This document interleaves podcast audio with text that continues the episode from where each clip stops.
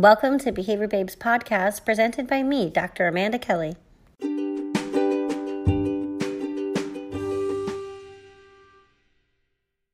Aloha today. Joining me, we have returning uh, Bethany Patterson. Hi, Bethany. Are you there? Yes, I am. Hi, how are you? Well, I'm doing okay, all things considered. How about yourself? Um, so I am in Virginia, uh, Hampton Roads, and uh, currently things are starting to get back to normal, but we will see. um, you know, the COVID numbers are starting to decline, so that's good. But um, you know, family members of military as well as um, ABA practitioners who are military are still uh, having some difficulties um, in three different areas. Mostly is um, the PCSing, uh, getting services, and of course, um, getting into seeing the doctors here. Yeah, definitely face to face has been challenging. And I know that there are some specific things that seem to be barriers for our military families at this time. Um, can you tell us a little bit about your background and who you are in case people didn't check you out on that earlier episode just yet?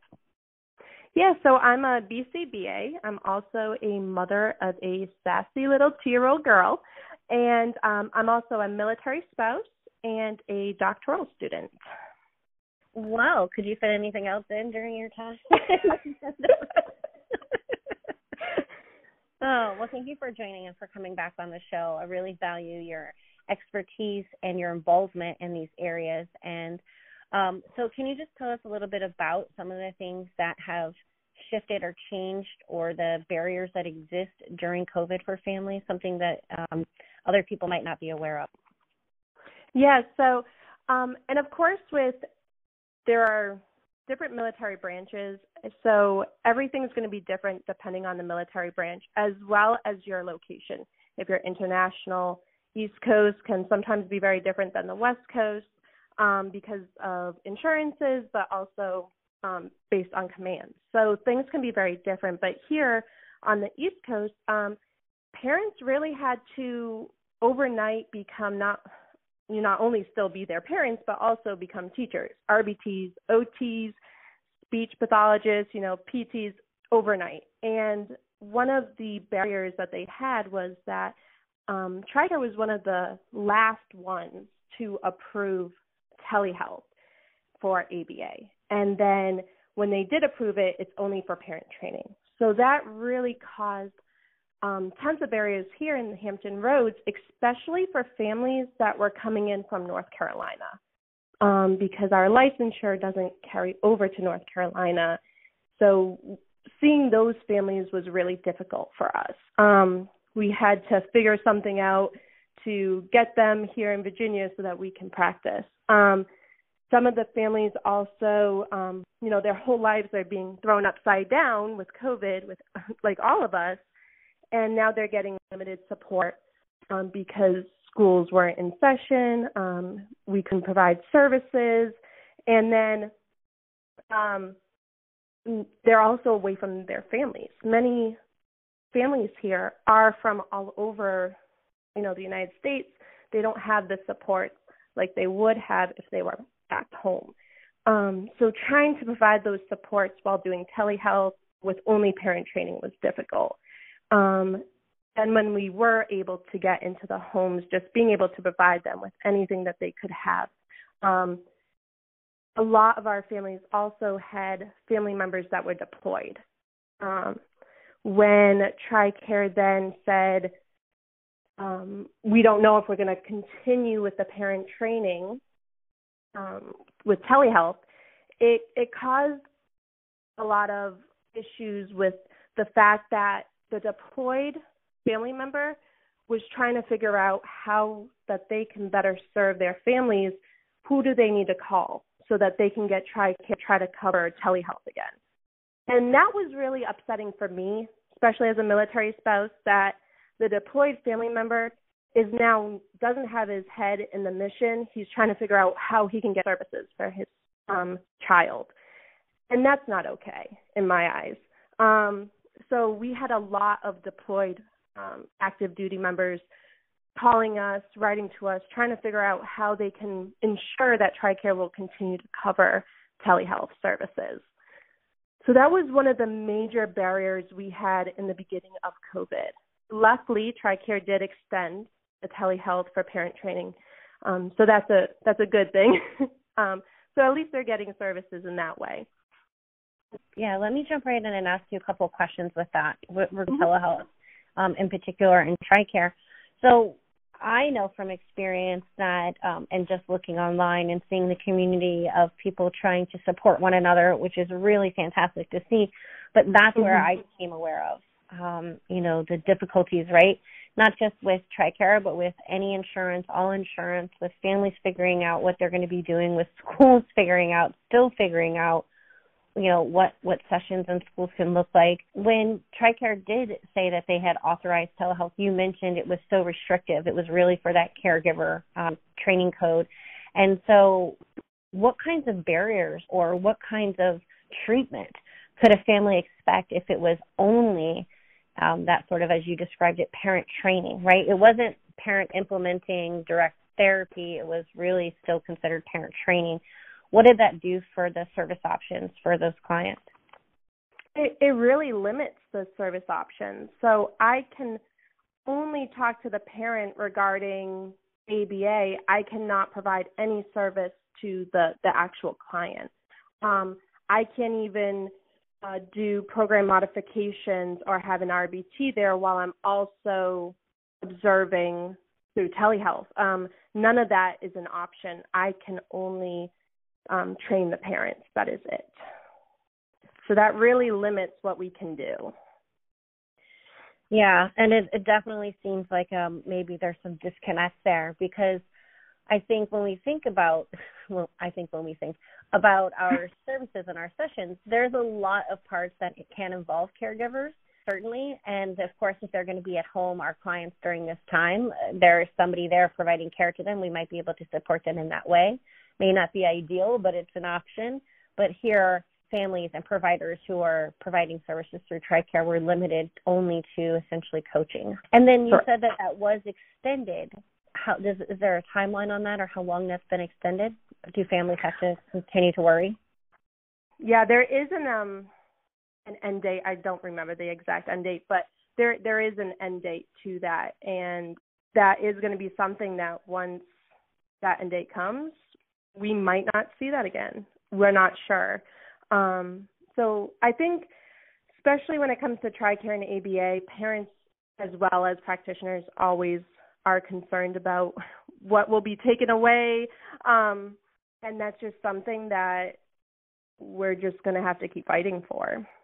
When COVID hit, a lot of the active duty members that were deployed, they actually got extended at least for those that were deployed here, they got extended um, longer, which of course can completely um, change the way that we're trying to do um, transitioning, you know, the families back together and everything like that.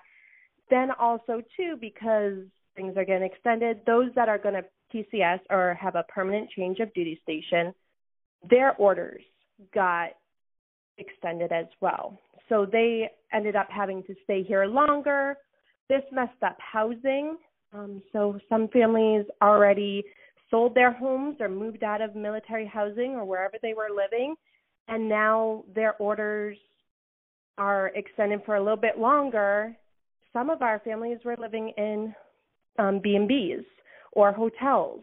Um, even some of our practitioners who thought that they were going to be PCSing um, had to live in B&Bs or hotels until they got their things. Housing goods. Um, I have one friend right now. She's been living at her place for a month now. Still doesn't have her her goods. Um, it's it's completely messing up how we as practitioners would transition clients to either a new location or start the um, working with parents about how they're going to get their children ready for their their uh, parent to come home from deployment.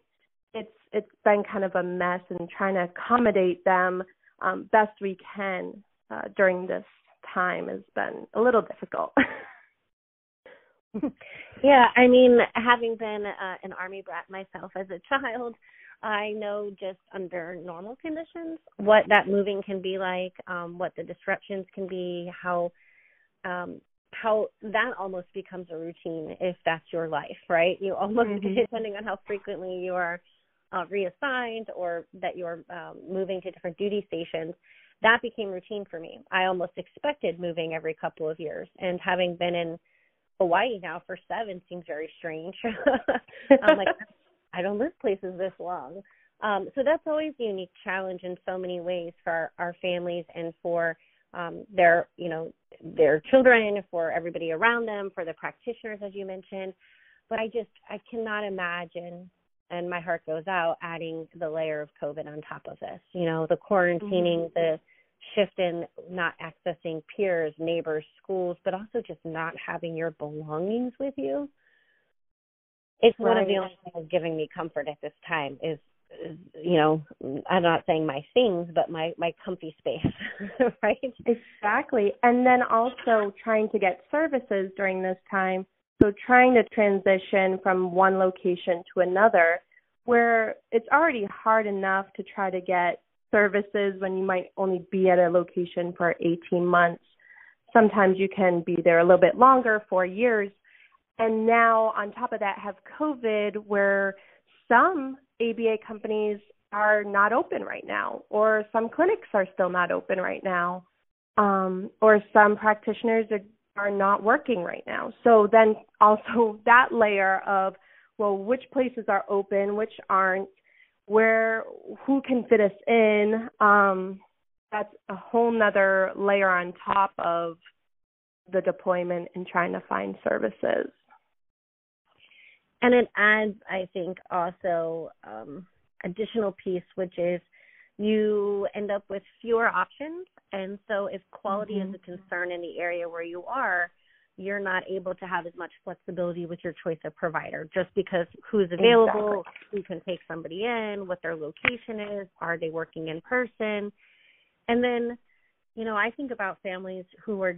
just going to start or whose children were just going to receive ABA services for the first time, and this is what they're experiencing. So, do you have any um, experiences or stories to share about how people are making that parent, you know, training and the caregiver um, support work, um, or uh, ways that people have gotten creative, or do you see any solutions um, in addition to continued advocacy with TRICARE? yes, yes. Um, so one of the big things that you know I've been doing is training them as if they are going to be like one of my RBTs. Okay, this is ABA. We're going to learn everything in ABA, and then I want you to start uh, trying to apply some of these skills within your everyday life. Um, and that has been where I've seen the the greatest success. Um, recently, um, because numbers have started to go down, we have started to go back into the homes. Um, but the families that I did do parent training with via telehealth, they saw great progress with their their children and want to continue doing telehealth that way um, which is great. And I love how um, how much they have seen a huge change when they started implementing these these skills into their everyday life. So not just you know, oh, you're doing DTT, me do it. Now they're doing ABA within everything that they do, and they absolutely have loved it. Um, so that is one of the great successes I would say with telehealth, um, as far as doing that through parent training. Well, and you, I think, raise up another good point for conversation, which is, of course, not every parent has the interest, the ability, or the capacity to serve right. in that role. So just want to acknowledge that to any parent who's listening and saying, "Hey, that's not me. I can't do that." That's that's understandable. That's okay. But we're also kind of tapping into and maybe um, trying to capitalize on the fact that if you're home, if you're with them all the time, you may also have it might be a really good time to target a particular skill, right? So that's something I've worked with some families and mm-hmm. some teams on is like maybe now is when we target toilet training because we're home. And there are other things where I have said to families and teams, we're not going to target that because that's going to evoke such uh, difficult or challenging behavior and you are alone or we don't have the resources or the materials or even the people to support you in person so again we're picking and choosing um, what might be most appropriate during these times another thing that some families have shared with me is they've started doing as you mentioned training them like they're an rbt many of them have started taking the RBT course with Autism Partnership Foundation because it's free. Have you had any families that you've known go through any of the RBT, like formalized RBT training? No, um, none of my families so far have gone through it, but they have mentioned that they want to. That this is something that you know they've really enjoyed and they they want to continue learning with it. Um, and and another thing is too like asking the parents what they want to work on so you're going to be home what what is some things that you are want to target now and and that's where we kind of went with it as far as you know training them within ABA on how to you know change those behaviors that they they want to see um and it's great i i actually completely forgot about the autism partnership foundation i should definitely tell them about that so if you end up finishing the yeah. course excellent. If you don't, then maybe what you got along the way was still really valuable. So that is a resource for any anybody who's interested out there and it says for free for life forever. You talked about having to shift some of the treatment goals and that's going to be done of course with prioritization from the parents and caregivers. Have you had to update your authorizations? Have you had to make the changes and if so, what has that process been like in your region? within TRICARE, every two years you have to do the two-year outcomes. Um, of course, you have to get those um, re-diagnoses, those re-evals, all of that. And it's been a little frustrating um, because, at least here in this region, they are so backlogged at the doctor's offices. Um, not only is it becoming months out before they can even see their primary care, it's also once they do see it, the offices um, are so backlogged that the paperwork isn't getting into TRICARE on time either. Um, so it's been a lot of phone calls and um, calling, you know, the primary cares and trying to see if there's anything on our end that we can try to help out so that we can continue services. Um, and you know, just calling TRICARE, seeing if there's anything we can do too, so that our clients aren't losing any of those services you've done a really nice job throughout the conversation today of reminding us these are people's lives. These are people. These are people who are dealing with a pandemic with significant needs and possibly with with a deployment or a single um, parent household at this time, right? Depending on what's going mm-hmm. on. And a lot of the unknown and unexpected is difficult for all of us, but increasingly difficult for individuals with autism or individuals who may have a more challenging time comprehending what's going on which could lead to definitely some more frustration. Now, I've also heard some parents say or caregivers say, in some ways, things have been a little bit lower anxiety provoking as far as like they say they're not so worried about what's happening at school. You know, I'm not worried that they're not making friends. I know, I know they're not because we don't have any people over. Um, and I kind of chuckle. I'm like, so it's the certainty over the uncertainty that maybe um, people have found a way to find comfort with. Um, right but we don't it part of me is struggles to even say this like we don't know the long term effects of this pandemic on things like how long will it take the doctors you know backlog to get unbacklogged and how long mm-hmm. will it take somebody um you know on the insurer side to make sure all the pieces are there and authorize it? And will it get done before um there's another you know change in duty station? And if not and they start all over how do you even measure um, and what options would there even be to recoup loss for that individual child? Exactly. Can you speak a little bit about um, your experience with advocacy and what you have found makes people's voices effective? For sure. So um, I actually founded the applied the ABA practitioners impacted by military life. Um, that was more advocacy for ABA practitioners who also are either veterans themselves military spouses or military dependents and really um, making a, a group that can come together to share resources and, and help each other through either becoming a BCBA or or just finding jobs or or other resources such as supervision while also living this unique lifestyle. Um, with that, we have also worked tire- tirelessly um, here in Hampton Roads to provide um, advocacy for IEPs for military families, as well as um, advocating with to TRICARE for for services or um, reform of ABA services. Um, so, with that, what I've really found is when you get together and you have a voice all together, um, making it easier for family members to email TRICARE, finding the right way to get a hold of TRICARE. And then also within companies, we found that if there is one person that can also provide the resources to the parents, especially parents that just got that autism diagnosis, can be very overwhelming. And then they have to figure out what EFMP is, what ECHO is, what, what all of these other things are on top of also figuring out everything they need to know as far as what a autism is and and what their rights are um, with their insurance companies and and through the school systems and everything. Um, so also having somebody that they can go to um, for those resources. Well, you've done so very much. Definitely yeah. You know, there's always so much more to do, but I do like to shine a light mm-hmm. on advocacy where I see it because you know, when I do talks and, and mention advocacy, sometimes people say, "That's so exciting. That's so amazing. One day when I'm an advocate, I will dot dot dot."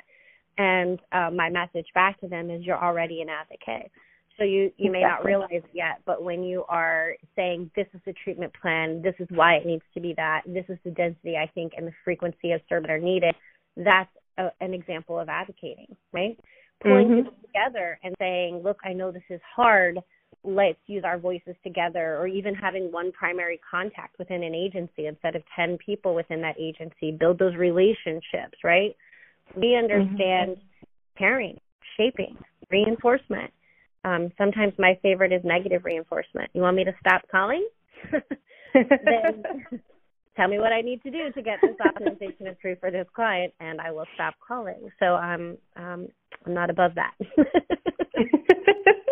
not at all. Not at all. Well, so what last pieces of advice would you give to professionals as well as families who are recipients of service who are either currently accessing services, trying to access these services, not sure how to navigate accessing these services, or are in the midst of them and worried that they're going to get pulled away. I mean, there's so many things, but what would be your parting word to them? You know, it, it's funny, but I would actually say look online and look on Facebook. Um, join groups on Facebook. For instance, um, the ABA practitioners impacted by military lifestyle they so many practitioners that are impacted by the military have gone on there and asked, "Hey, is this a good company to work for? What are some companies that are great that are still hiring right now?" Um, even for families, I have heard from some of the new families is that, "Oh yeah, I asked on the um, EFMP Facebook group what some good ABA companies that are still have that don't have wait lists." Um, that is a great source to try to narrow down your search. And then from there, I would um, ask around too. I would definitely ask any sorts of pages or even go to your Autism Society um, and see what they have. EFMP case coordinators are a great other resource. Um, that's what they're there for. So definitely reach out to your case coordinator um, as well. Fantastic. Um, and for those who don't know, EFMP is oh Exceptional Family Member Program. Well, thank yes. you so much, Bethany, for your expertise and for your um, excitement, your passion, and for your persistence with continuing to advocate for families and for practitioners as well. Um, really, we need to kind of figure out, like, again, we don't know when this is ending, but we do know that it's um, going to continue for a bit And rather than having this sort of survival strategy, I think now we're all trying to figure out how to exist within this weird space. And so I think it's changed even some of our directions with advocacy, right? Like it's like, hey, we really need this for the next three months. Hey, we don't know how long we're going to need this, but here's what we need now, right? It's shifting that conversation. Exactly. So, Bethany, um, any other things that you'd like to plug or add, or any way that people can get in contact with you? Anything you'd like to share? I want to give you an opportunity to do that now. Yes, yeah, so they can reach me at that Facebook page, um, which was ABA Practitioners Impacted by Military Life, or they can also reach me at Bethany Patterson, ABA at gmail.com. Excellent. And for anyone who's looking for more information on this topic or areas related to applied behavior analysis, you can always get more information by going to www.behaviorbabes.com.